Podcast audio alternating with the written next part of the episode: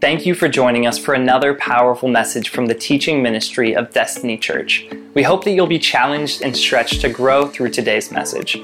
But most of all, we hope that you'll encounter the Father's love. If you're in the greater Mobile Bay area, please join us for our weekend worship celebration. Or if you're looking for a church family excited for a revival, please come join us in bringing heaven to earth. So, if you have your uh, Bibles with you, whether it's a physical Bible, a digital Bible, however you got it, go ahead and open that to Joshua chapter 6 and verse, uh, sorry, chapter 6 and 7. I'm going to be kind of jumping all around uh, in that, looking for some uh, verses to kind of help you today understand the word in our series that we are continuing called uh, Hills to Die On. Let's say our declaration. If you're new to us today, we say this every Sunday. Uh, this is our declaration for 2021, so join in with us in saying it. All right, you ready? I will constantly guard my heart and align it with God's holy word, for everything I do flows from it. It comes from this. So let's start this morning off. Let's line our heart with His Word. Uh, in this series that I've been in for several weeks, um, and I don't know, we'll probably be in it for about three or four more weeks because it's talking about things that are important to the body of Christ that we cannot afford to let die. There are many things that are dying in culture. Right now, cancel culture is killing off so many godly and biblical uh, values that we have. And guys, if somebody doesn't stand up and say something, you know, we are in trouble. A few minutes ago, when we were in worship, um, Amber said something along the lines of, There is a war coming. And there is a war coming. As a matter of fact, if you haven't noticed already, we're already in a war. Like, they literally on different news uh, stations call it a culture war. And what's happening is that there are conservative values and liberal values. And you know, as I'm talking to you this morning, I just want I just want to just say, man, if you're offended by some of the things that I say today, uh, then I guess I'm just going to count myself in good company because Jesus offended people all the time. Here's the difference Jesus wasn't trying to be a jerk, he offended people because the truth offends unrighteousness. The truth. And I'm just saying, anytime that you feel offended, ask yourself, why did that offend me? Ask yourself that. There might be some legitimate reasons why it offended you, but ask yourself, why did I, that statement or, or, or that quote or, what, or that scripture, why did that offend me? But we are living in this culture war where everybody's offended by everything.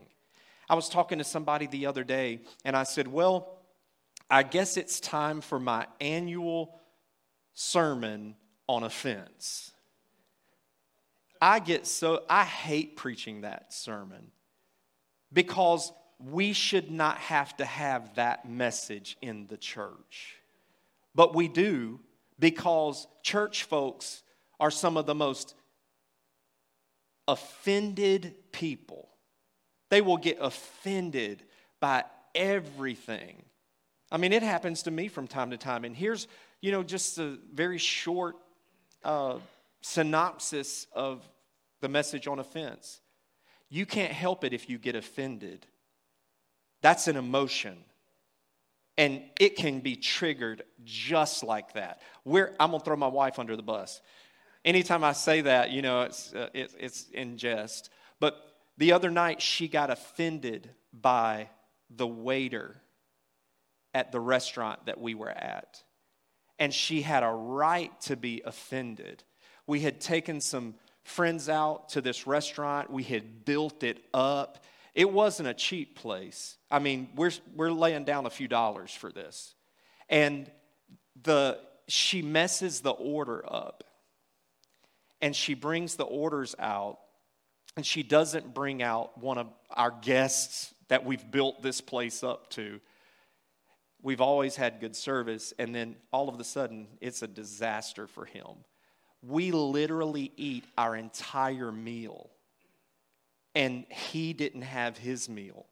While people sitting around us, they were bringing the same entree. So this is one of those restaurants where they only have like five entrees. You know what I'm saying? Like it's it's not like this uh, massive Ruby Tuesday menu that looks like a you know one of those big windshield covers. I mean, this place only has five you know ish items on its menu, and so they're bringing out other people's item that he ordered when they should have brought it to him because we had ordered. And man, she's getting upset. I'm upset too. And there was a right for us to feel upset. And in the middle of all of that, what we had to do though with our emotions, we couldn't we couldn't make a scene. We couldn't I mean we could, but we're not emotion led. We're spirit led people. We have a witness. We live in a relatively small town. You know, there, there's very, very likely that some of the new folks that are here today that you've never seen me before, you could have been in that restaurant. And we could have gotten up and thrown our hands up and, you know, cussed the waiter and all of this stuff, you know what I'm saying? And then, lo and behold, new person that was at the restaurant comes in and go, oh, that was that j- jerk that was at the restaurant. You see what I'm saying? Like it's how we operate. And so offense is happening everywhere, but we have the ability to control ourselves. And so, one of the hills that I feel like, it, I'm not going to talk to you, that was just like a little side sermon there. What I want to talk to you about today is purity, integrity. Like, this is a mountain, guys, that we cannot let that fail in the church. We cannot let that die in the church. And I'm just telling you, there are so many people in leadership over the past few years that I'm like, I have my world has been rocked because several of them are high profile leaders that I looked up to. And we're not talking about just young pastors that are just a few years into the ministry. We're talking about a few of these guys have been in ministry for 20 and 30 years. And then come to find out they're having multiple affairs and they're having uh, sexually abusing uh, women on the side and, and holding it over them and causing trauma. Yet they would get up on a stage and they would, they would go to be leaders and speaking to tens of thousands of people and sometimes hundreds of pe- thousands of people at a time. They were global leaders, and one after another is just falling by the wayside. And I'm and and and you know, God and I had to have some heart-to-heart talks, and I'm not, I'm still not sure I've fully worked through it with God. But I look and I go, now God, come on now, what's up? These guys they have this charisma and they step onto a stage and you know they before before you know it man they have a huge following of people. They have multi upon multi millions of dollars. They fly around in like jets private jets drive you know Bentleys and Rolls Royce and Maseratis and, you know, seem to have all of what the world dubs as success in the kingdom, yet they're living some kind of life that's not a life of integrity. God, what is up with that? Because I'm just going to brag on myself for a minute. I'm a man of integrity. I ain't ever slept with another woman. I don't care if you believe me or not. I've never even looked at another woman and lusted after her in my 30, what, four years of marriage? We, almost 34. 33. All right, I'm overshooting it just a little bit. N- never. I've never stolen money from the church. I, I'm, I've never, you know, X, Y, and Z. Like, I truly am a man of integrity. And I'm not ashamed by standing in front of people and saying that. But then when you, when you, it's like when you stand for integrity and then you see these jokers out here being blessed, blessed, and you begin to go, God, now what's up? Because I've been asking, I don't need a Learjet, I don't need a mansion. I'd love to have this building paid off. I'd love to have plenty of money to pour into the kingdom. I promise you, you are never going to read a story about Rife Stewart taking money from the church or me living in a multi million dollar mansion. Why? Is there anything wrong with that? No. But I don't need that. I don't need it. But the point of being is like integrity. And I've seen integrity lapse in finances. I've seen integrity lapse in uh, marriages. I've seen uh, integrity lapse in relationships, yet they seem to keep being blessed. And I hadn't fully got that worked out in my head with God. All I know is God, his, his blessings are out there. There are certain laws, they're just natural laws. You work hard, you get paid well. You have a strong work ethic, if God blessed you with ingenuity and innovation, you put that to work, it'll produce wealth for you. You see what I'm saying? And it's like God's just got natural laws in there. But there's this thing called integrity. And it bothers me, guys, when I see people not living with integrity in ministry. I don't know how many of you guys know because our church over the last several years has seen a significant shift between COVID and then between several pastoral staff moves that we've had. And I have stood here on this stage as an anchor of integrity. It may seem like I'm building myself up to you guys. I'm not. I'm just preaching facts. And I have taken over a number of years I have taken hits because of my stance on integrity. If, listen, if we're not going to have integrity in our house, I don't want money. I don't want buildings. I don't want the sharpest people on the planet serving at Destiny. You know what I'm saying? If we don't have integrity. I've served at churches that did not have integrity. And they would come in, and they, there would be a quote, atmosphere, a spiritual atmosphere, and it was all a farce. I'm telling you what, you might come into destiny and go, man, I just don't feel the Lord here. Well, whatever you do or don't feel is, is going to be authentic. I promise you. If you stand on this stage doing any kind of ministry, you've got to walk in integrity. If you hold a teaching position, a leadership level position, you have to operate in integrity. Any volunteer at Destiny, we encourage you to operate in integrity. I cannot, uh, and I'm not going to be the uh, morality police, I'm just not going to do it. But there are times when, as leaders, I do talk to leaders, just like I expect you to talk to me.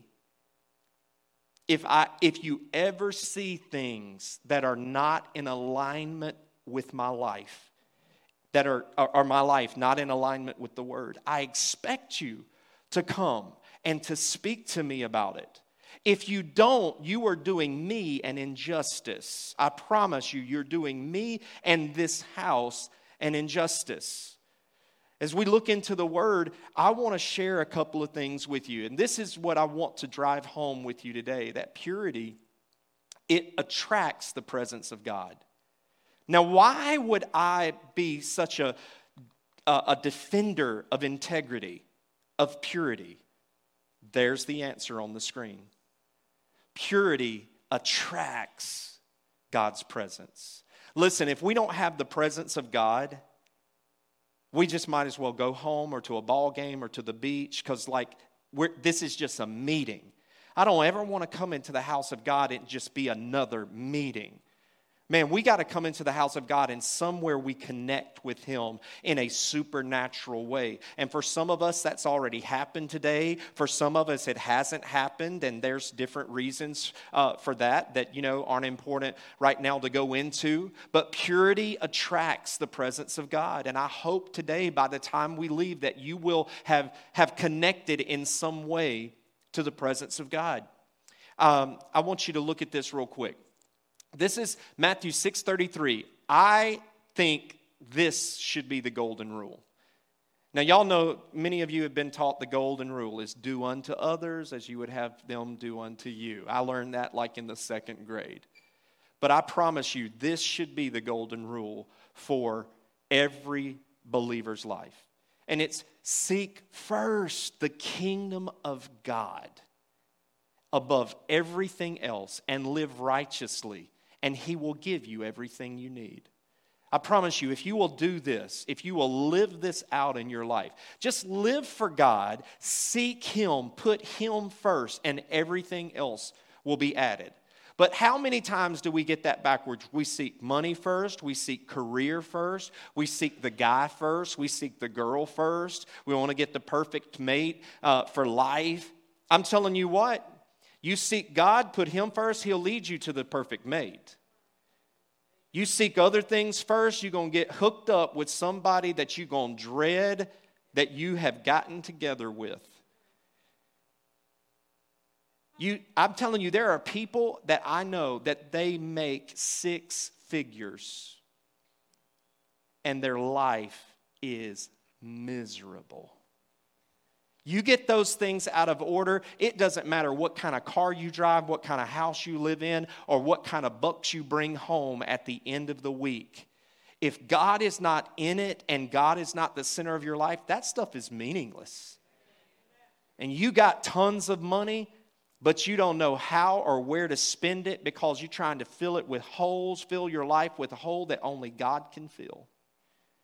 I'm telling you what, if you will do this, and this basically what it boils down to is that integrity produces prosperity. Purity, integrity produces the blessing of God in your life.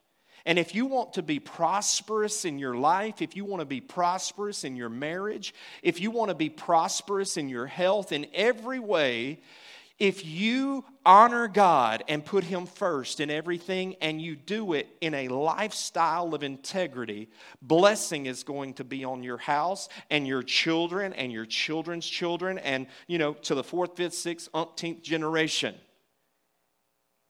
That is the word of the Lord. We're actually going to sing that song in a few weeks called The Blessing. And your family and their children and their children and their children and their children and da, da, da, and to the exponential umpteenth. That is the blessing of the Lord over people who live in integrity. I want you to turn in your Bibles to Joshua chapter 6. And I'm going to read a good portion of scripture here, but I'm going to set it up. And this is where the children of Israel, in other words, anytime you, anytime you read the physical, literal, historical nation of Israel, that is a type of modern day Christian. All right? So you can put yourself in this situation that I'm about to read. And Israel is coming out of captivity. Now they're freed. They're coming out of Babylonian captivity. Or, sorry, Egyptian captivity, sorry and they're moving into the land that God had promised them.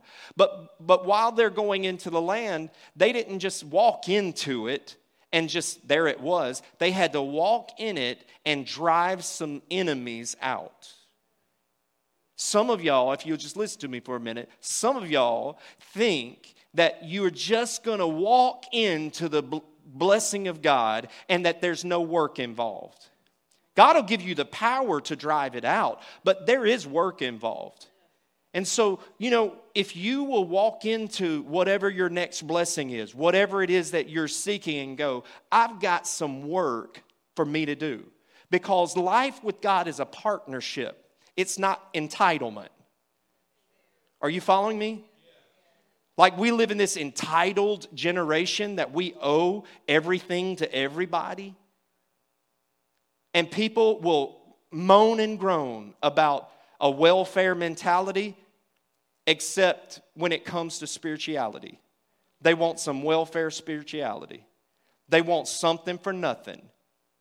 I could get off on that in just a heartbeat. We will moan and groan and complain about people who are taking advantage of the United States government and they're, you know, and your taxes and you're paying for whatever. And I had a guy one time to tell me he was talking about the Obama phones. Y'all remember back in the Obama uh, administration, they gave out uh, free cell phones or, or whatever. And he was talking about uh, my tax dollars going to pay for somebody else's cell phone. And Jesus, I didn't say it, but I wanted to. I, I wanted to say, well, guess what? My tithe dollars are going to pay for your children's education in children's ministry, your child and youth ministry, and anything you do at Destiny Church because you don't participate with us that way. That's harsh, isn't it? No, that's fair. That's the truth. And I'm like, I told y'all it would offend you. This is what the scripture says do not judge somebody. This is what it says. It says right here don't judge nobody's Obama phone if you ain't giving yourself. That's what it says right there. What does it really say? It says, hey, do not judge somebody by a standard that you aren't going to live yourself. That's what the word says. I didn't make it up, it's right there. And so, as we look at what's happening in Israel, in the nation of Israel here, they're getting ready to walk into their inheritance, but there's some work that they have to do.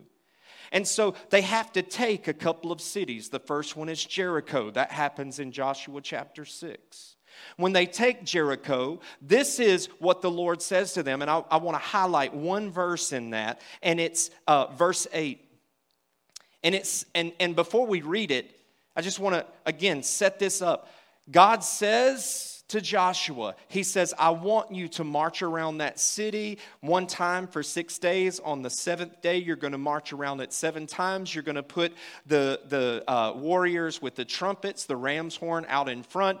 The priests are going to carry the Ark of the Covenant. You're going to put warriors in front of them and in back of them, and you're going to do that. And you are not going to have to touch that city. It's going to crumble, and you're just going to march right in. But they did have to have some work that they did for seven days. And I want you to look at this. In verse 8, it says, after Joshua spoke to the people, the seven priests with ram's horns started marching, underline this, in the presence of the Lord. They started marching in the presence of the Lord. Like wherever you and I go, if we aren't going in the presence of the Lord, can I tell you destruction is coming your way? Like God has given us His presence as a barrier that when we walk into whatever situation, whatever setting, that's why I promise you, I am a. Uh, I mean, there's been situations that I've been in where I'm like, don't know what's fixing to happen right here. But I'm telling you, I walk pretty confidently because I know the presence of the Lord is with me wherever I go. Whatever situation I'm in, I know the presence of the Lord is with me. And these, these priests are marching in the presence of the Lord. I'm telling you what, guys, I've already said it this morning. If we don't have the presence of the Lord, we are messed up. We are up the creek without a paddle. We have got to have the presence of the Lord. And so they go in, the city walls fall, they march in. But this is the instruction that when you go into that city, Joshua says, under the inspiration of God, he says, when you go into the city, God has said, don't touch anything that's in there for yourselves. everything in that city is going to be destroyed. Everything. Every man, woman, boy, girl, animal, everything. That seems harsh, and for me to explain it, that would take a whole nother sermon, and I might do that one day. But he says, destroy everything. And when God says to do something, don't judge God by the world's standards, because you'll go, no, that's just that's just terrible and horrible. And what about the little babies and all of this?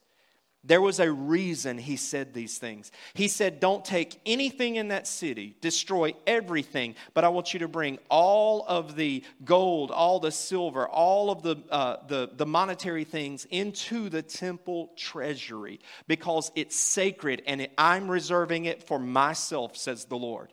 All right? But you can have everything. You can have uh, the, the land. You're going to go in and rebuild. All right? So look at verse uh, chapter 7, verse 1. But Israel violated the instructions about the things set apart for the Lord. A man named Achan had stolen some of these dedicated items, so the Lord was very angry with Israel. Take that in for just a moment. But Israel violated the instructions about the things set apart for the Lord. But a man named Achan is the one who stole them. I'm not going to go any further, but that ought to get your wheels turning right there. Brian did it, and I'm blamed for it. Hang on a second, Jesus. Achan was the son of Carmi, a descendant of Zimri, son of Zerah, of the tribe of Judah. And Joshua sent some of his men from Jericho to spy out a town called Ai. It's east of Bethel near uh, Beth Aven. And when they returned, they told Joshua, Listen, there's no need for all of us to go up there. It won't take more than two or 3,000 men to attack Ai. Since there are so few of them, let's not make all of our people go and struggle up there. He's saying this, this place is going to be a breeze, guys. We're not, let's just take a few folks up there. Verse 4 said So approximately 3,000 warriors were sent, but they were soundly, say soundly, soundly. Like it was no, uh, there, it, you, there was no argument over who won this day. They soundly defeated Israel. The men of Ai chased the Israelites from the town gate as far as the quarries, and they killed 36 who were retreating down the slope. The Israelites were paralyzed with fear at this turn of events, and their courage melted away. Verse 6 Joshua and the elders of Israel tore their clothing in dismay. They threw dust on their heads and they bowed face down to the ground before the ark of the Lord until evening. And then Joshua cried out, O sovereign Lord, why did you bring us across the Jordan if you were just going to let the Amorites kill us? Sounds like he's having one of those conversations that I was having about the big pastors who are not living in integrity. He's having a come to God meeting. Like, God, we did this and why why'd you do this and why you it, god it don't seem like you make sense he says if we had only been content to stay on the other side oh my god the enemy would love for you to stay content just where you are don't really go where you're supposed to stay where you if you'll just be content God has not called us to be content and just be complacent. But the American dream is that, isn't it? Let's, let's get to a nice house, nice car, the boat, the nice yard, and let's just kick back and take it easy. We drill that into our society. But God's saying, never become content with what you have because there is always more and more doesn't look like the American dream more. There's more destiny for you, there's more power spiritually and supernaturally for you, there's more influence that you can have with people, there's more of an impact that you can have with people, there's more ministry than you will ever uh, uh, be able to accomplish all in, in your own. And he says, verse 8, Lord, what can I now say that Israel has fled from its enemies? For when the Canaanites and all the other people living in the land, when they hear about this, they're going to surround us and wipe our name off the face of the earth. Can you hear the like, they're going to wipe our name? Like, people will not even know we existed. He says, and then what will happen to the honor of your great name?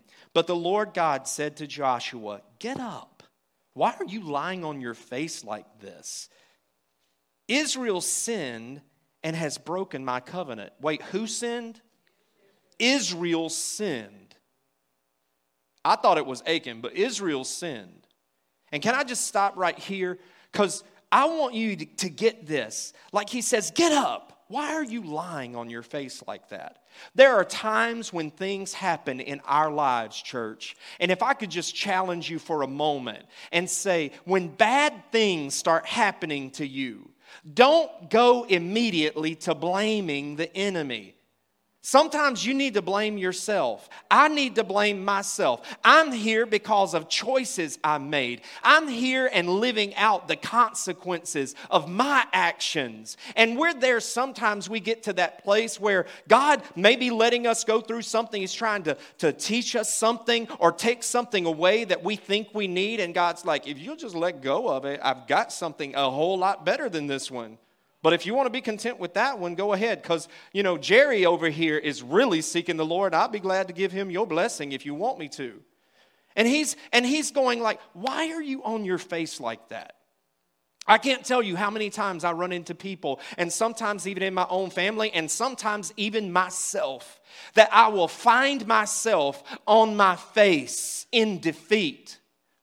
It's one thing if you're on your face before God and you're seeking Him, but when you're down and you're you're uh, mealy mouthing and you're you know you're just like God, I don't know why this is happening to me. I can't tell you how many times I've been in that position, and God's go- going, boy, get up. Why are you on your face? They're not here because I took them away. You don't have that because that's not that's not the best that I have to offer. Get up off your face. And he's saying to Joshua, Joshua, get up off your face.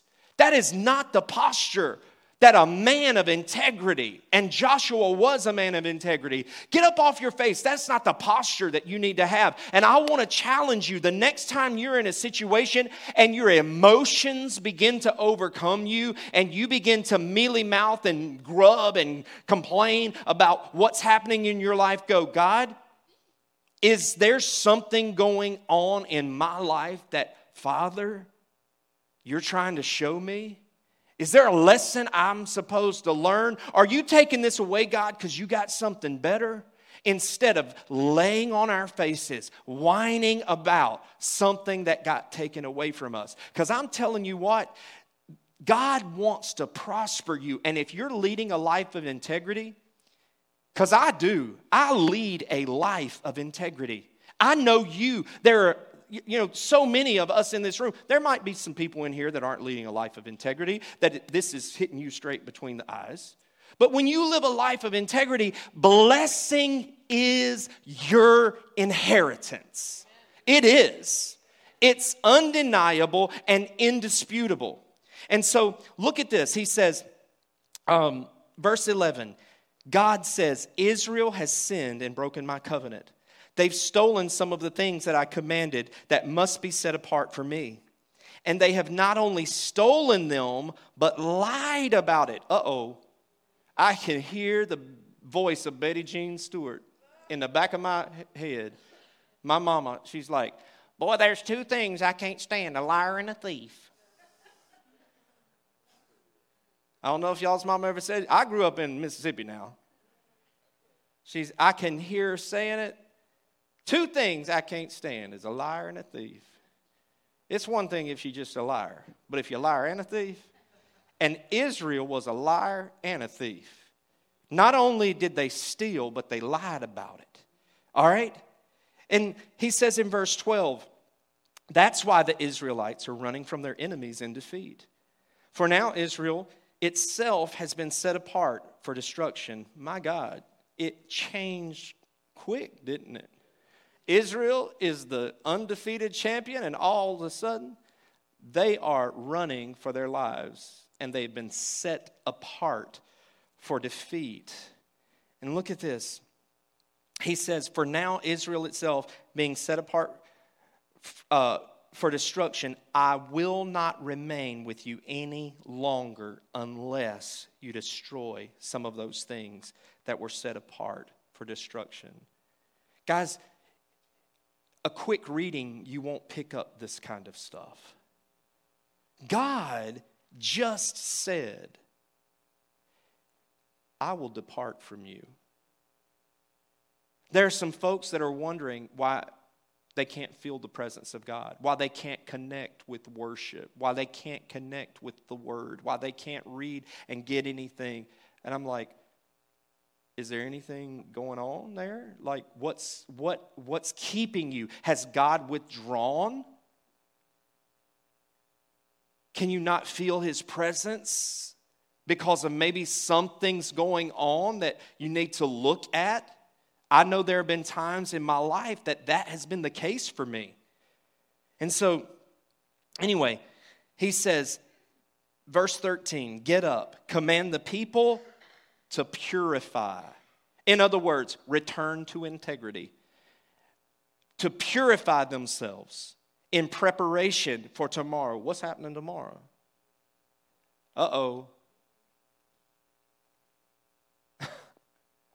it ain't good. I'm just going to warn you. He's like, get up and purify yourselves because tomorrow, this is what he says. The Lord God of Israel says, Hidden among you, O Israel, are things set apart for the Lord. You will never defeat your enemy until you remove these things among you. Oh my God. Like some of y'all are fighting enemies, and I'm just here to tell you until you get some things in alignment in your life, those enemies are not going to be defeated. Oh, Pastor Rife, don't profess that over me. I just want the blessing of the Lord. The blessing of the Lord comes not just as an entitlement God is a God of if then. If my people do this, then I will. Draw close to me and I will draw close to you. Give and it will be given back to you. Those are biblical principles. And if you are fighting something and you can't get that thing overcome and accomplished, man, you need to take a big look at where, where you are with the Lord are you, do you have some things maybe that have not been removed? And it's like, Pastor Rife, I don't know what you're talking about. I live a good, godly life. Listen, when we do sozo ministry, when we do any kind of deliverance type ministry, one of the major things that holds people up from receiving is not, yeah, I stole $10 from the cash drawer at my work. Or, yeah, not that yeah, I flipped somebody off the other day and they just made me mad because they pulled out in front of me. Not, I cheated on my wife last week. It's not that, it's unforgiveness. Unforgiveness. Unforgiveness will keep you from being prosperous. If we don't forgive, we dam up the blessing of God in our life. So, you know, we can look at sin as this big thing that it's like, oh man, that's just ugly. Surely I'm not doing that. But unforgiveness, unforgiveness, and trauma, if you'll just give me a second, trauma will lie to you and tell you that you're entitled to unforgiveness. Can I tell you, as a, as a person who was highly traumatized as a child and a teenager, I don't have a right to not forgive those who traumatized me. I had to forgive every person. And until I did, I didn't know true freedom and blessing in my life. Don't let trauma lie to you.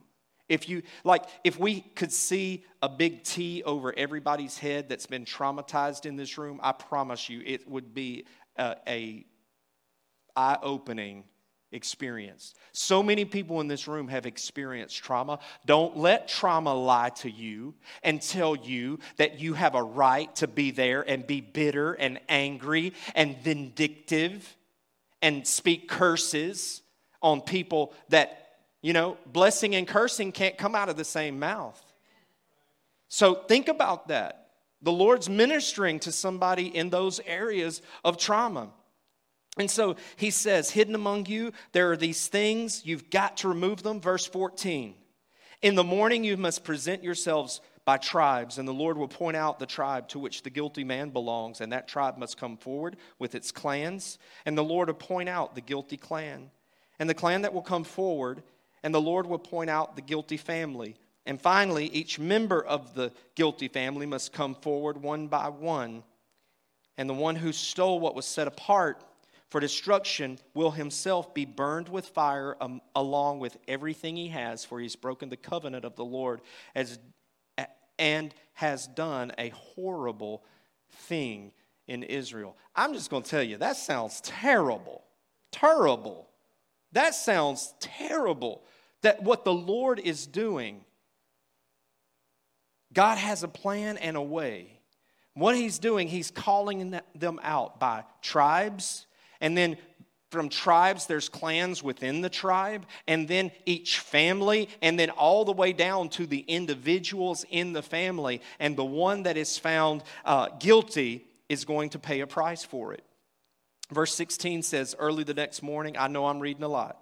Early the next morning, Joshua brought the tribes of Israel before the Lord, and the tribe of Judah was singled out. Come on, are you kidding me? The praise team was singled out.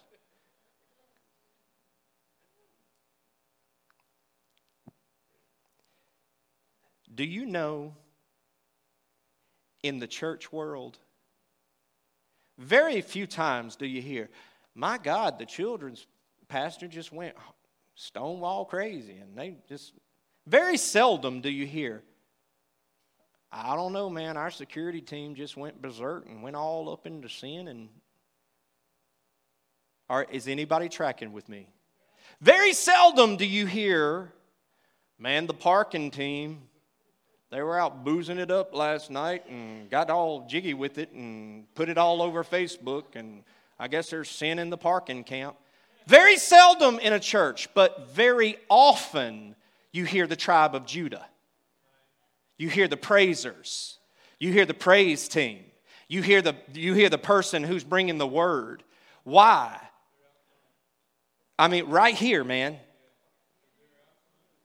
The enemy wants to take those out. Who, in, in, in, if you go back to chapter 6, who were the people at the front? The praise team. They're the front warriors at the priests at the front. And if you can get into those two ministries and begin to tear down, this is good stuff, guys. If you can get in those two ministries, you will, you will destroy a church and you will destroy a movement. That's why I'm willing to stand before the people of Destiny Church and say, believe whatever lies you want to about me, believe whatever lies you've been told. Believe every ver- any version of the story that you've been told. But as for me and my house, I am guarding this house well. I'm going to do it. And I will take whatever licks and hits I have to. It ain't fun. There are days I'd be glad to give this job to somebody else and have thought about it from time to time. But this is what God called me to do. And on my watch, we are going to be people of integrity because that's what attracts the presence of God. Amen. Um, all right, so let me try to land this plane because I hadn't got to any of those nice slides on the screen for you. We'll breeze through them quickly. Um, let's see, where am I at? So, they got singled out. Uh, verse 19, let's start there. Then Joshua, son of Achan, uh, said to Achan, My son, give glory to God, the God of Israel, by telling the truth. Make your confession and, and tell me what you've done. Don't hide it from me. And Achan replied, It's true. I've sinned against the Lord, the God of Israel. Among the plunder, I saw a beautiful robe from Babylon. Jesus. If you know anything about Babylon, why in the world would you want to bring that into your house? You know? He said, I saw a beautiful robe from Babylon, 200 silver coins, and a bar of gold weighing more than a pound. I wanted them so much that I took them. They're hidden in the ground beneath my tent. Somebody, if y'all are underlining, they are hidden in the ground beneath, beneath my tent, circled tent. Uh, underline that whole part. With the silver buried deeper, underline deeper, circle it, than the rest. And so Joshua sent men to do a search they ran to the tent, found the stolen goods hidden there, just as Achan had said, with the silver buried beneath it. Underline that silver was buried deeper. And they took the things from the tent and brought them to Joshua and said, and all the uh, to Joshua and all the Israelites. Then they laid them on the ground in the presence of the Lord. And then Joshua and all the Israelites took Achan, the silver, the robe, the bar of gold uh, his sons, daughters, cattle, donkeys, sheep, goats, tent, the kitchen sink. I mean, they took everything. Everything he had, and they brought them to the valley of Achor. And Joshua said to Achan, Why have you brought this trouble on us? The Lord will now bring trouble on you. It's not like he didn't know that. And all the Israelites stoned Achan and his family and burned their bodies.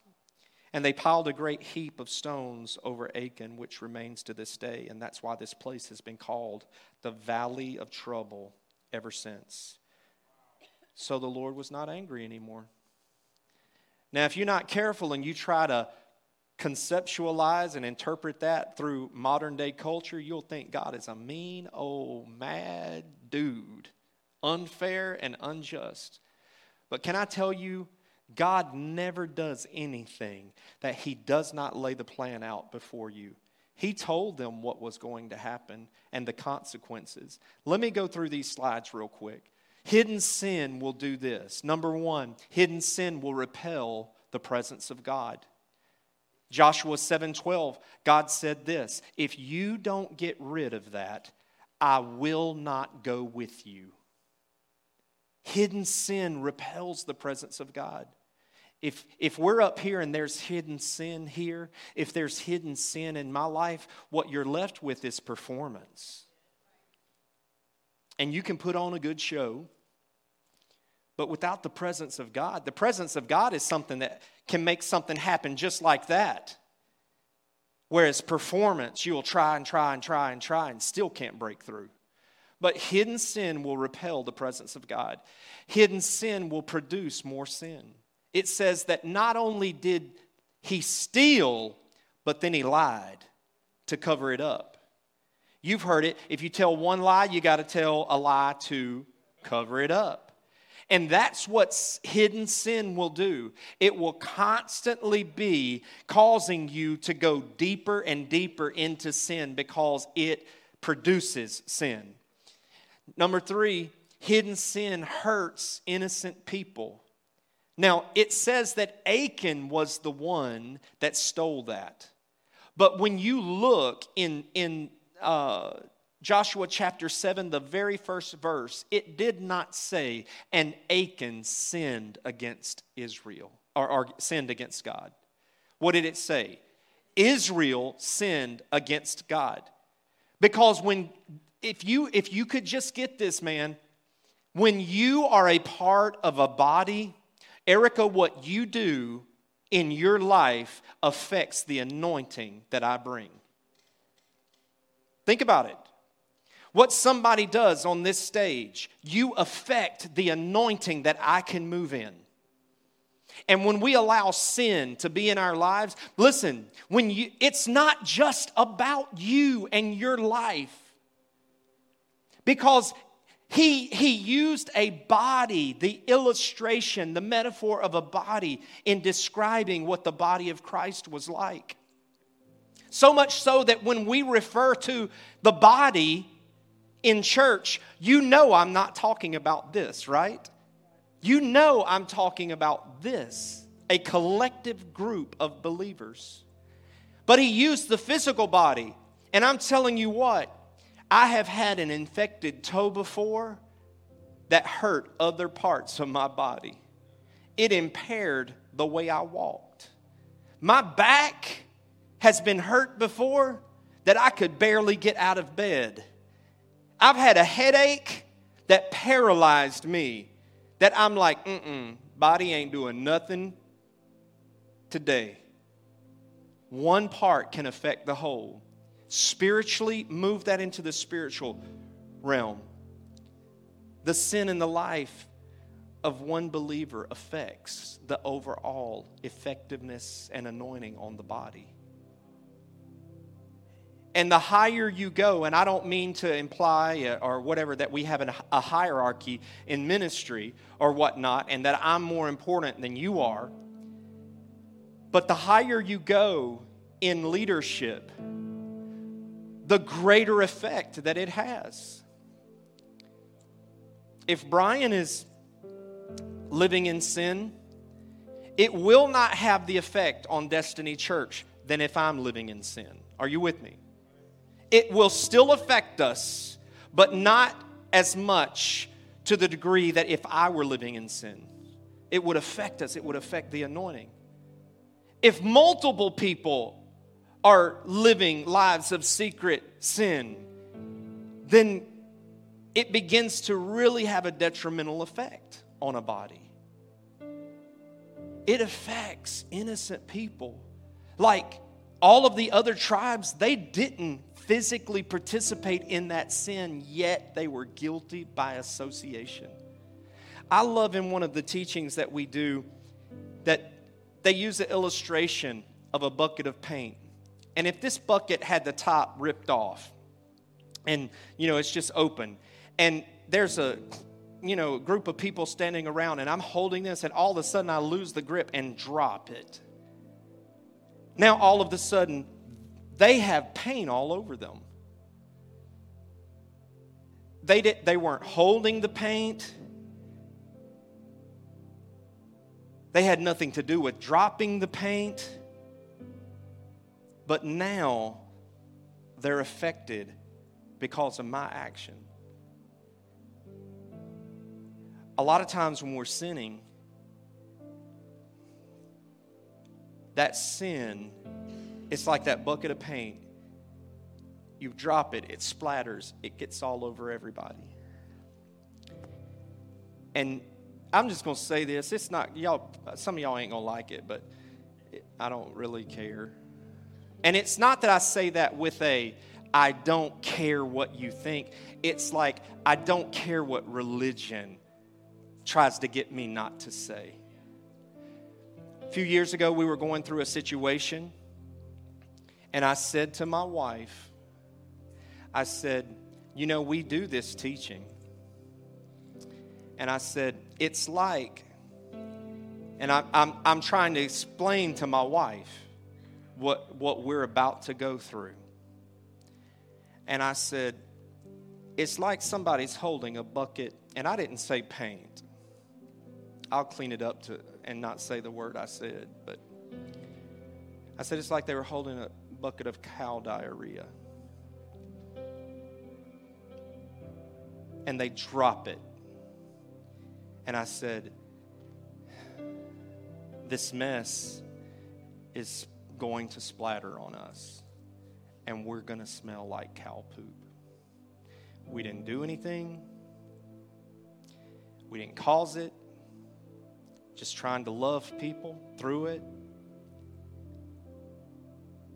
And, buddy, did we smell like doo doo for a while. And it ain't fun walking around smelling like poop. Anybody ever stepped in dog poo? And you walked into a room and you didn't know you stepped in dog poo, but all of a sudden everybody else in the room knows somebody stepped in it.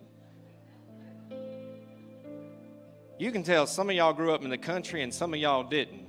Those of us that grew up in the, you know, sticks, and what do you do? I don't know about y'all, but this is how we did it in Mississippi. We're like, oh gosh, man.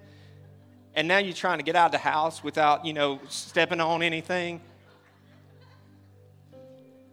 It's, it's not fun. And sin is messy and it hurts people, and people who are not involved get hurt.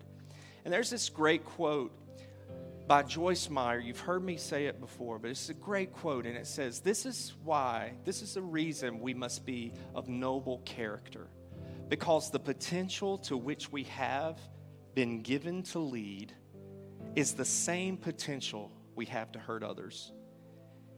If we lead a thousand, we can hurt a thousand. So we must be people of integrity, noble character. Paul, when he's talking to Timothy about leaders, he said, Leaders must be of noble character. If you own a business, you need to be a person of noble character.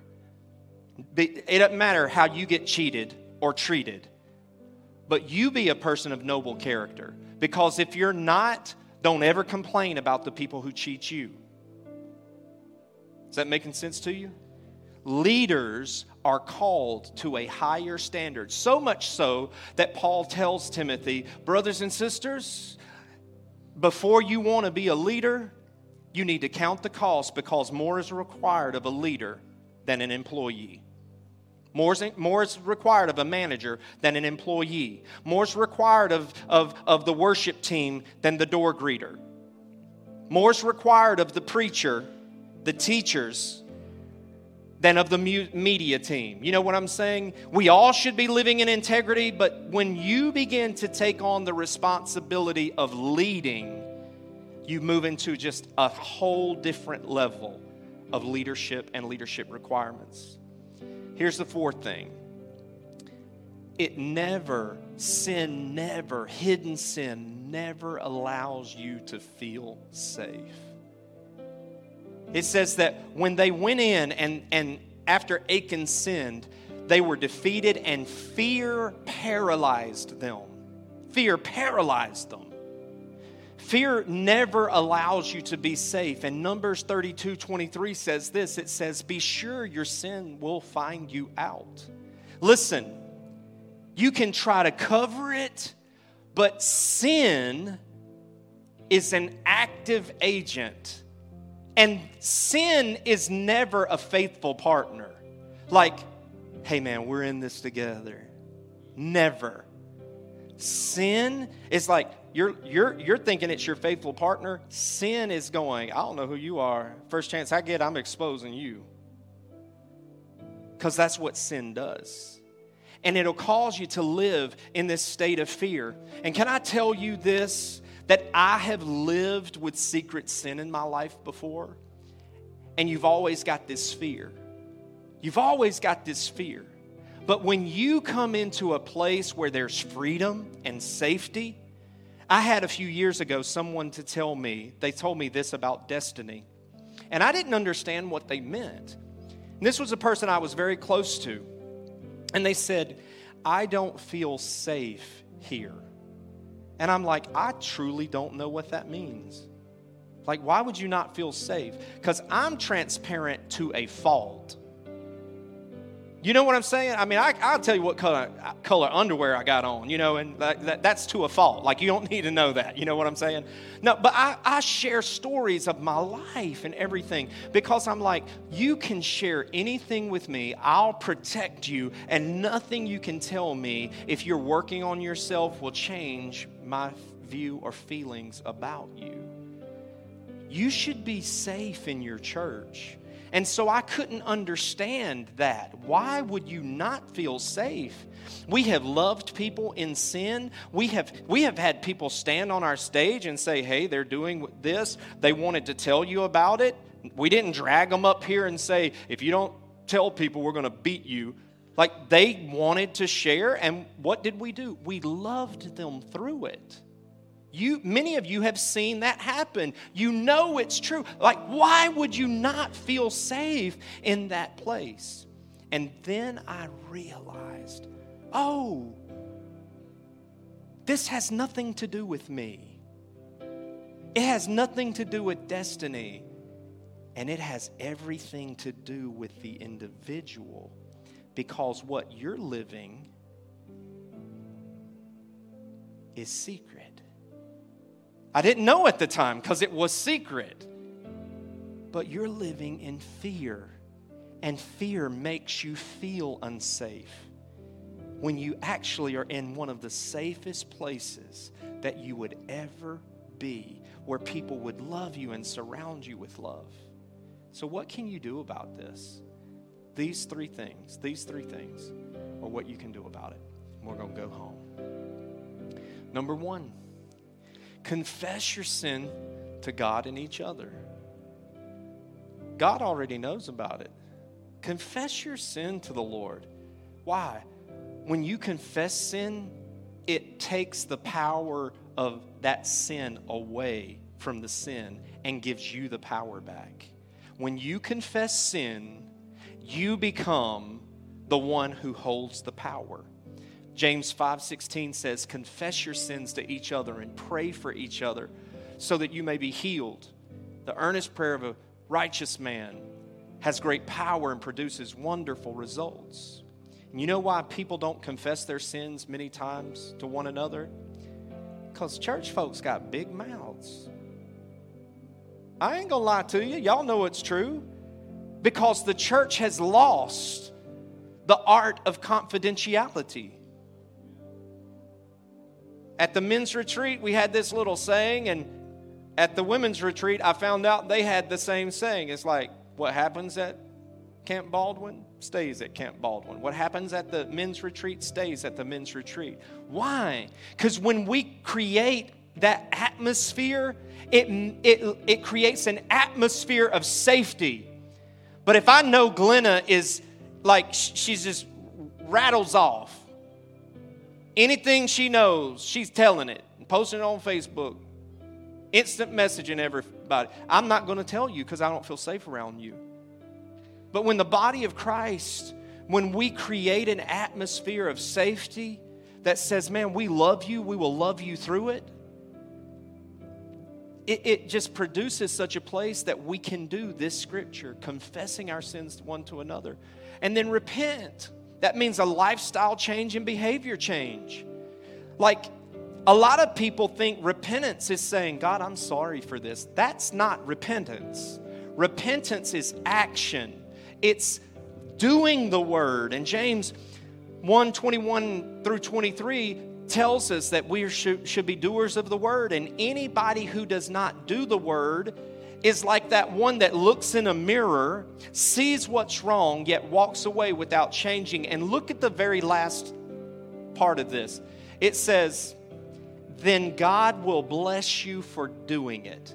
In other words, if you look carefully into the perfect law that sets you free and you do what it says, then prosperity comes your way. God blesses you for being a person of integrity.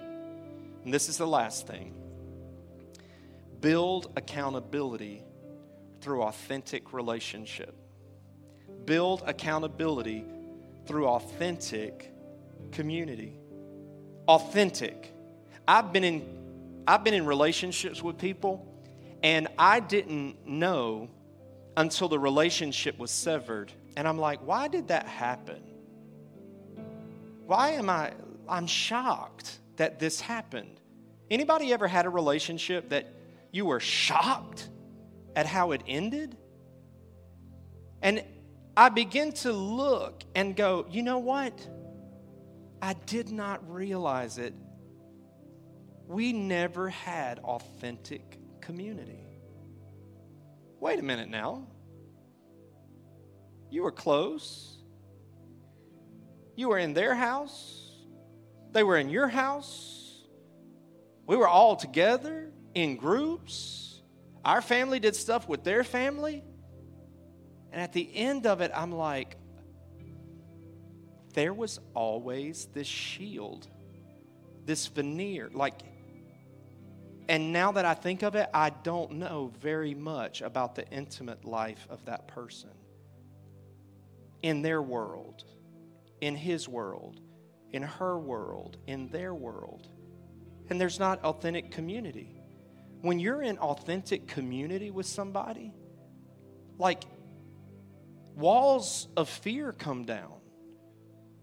I mean, I'm telling you, in this room, there are people in this room that I am in authentic community with, and you're in authentic community with one another. And you know you can share anything because it's real. And I've exposed a side of me, and you've exposed a side of you. But can I t- just tell you, beware of the people that you find yourself sharing all the time about yourself, but they never share anything. Beware of that person or those people. I promise you, if you'll do these things, you'll, you'll receive a freedom in your life that'll bring prosperity into your life. I want to pray with you. And as I pray with you, if there's something that you're like, Pastor Rife, um, I do have something in my life that I want to lay it down, then lay it down before God today. But there is a part, and I'm telling you, I'm not living something, uh, uh, preaching something that I don't live. I have gone to people, many times men in this room, and I've said, guys, this is what I'm going through, and this is what I'm dealing with. Guys who will love me, not judge me, they won't let me stay there, though. I promise you, you can find people like that in your life. And we'll be that if you want to be a part of our community.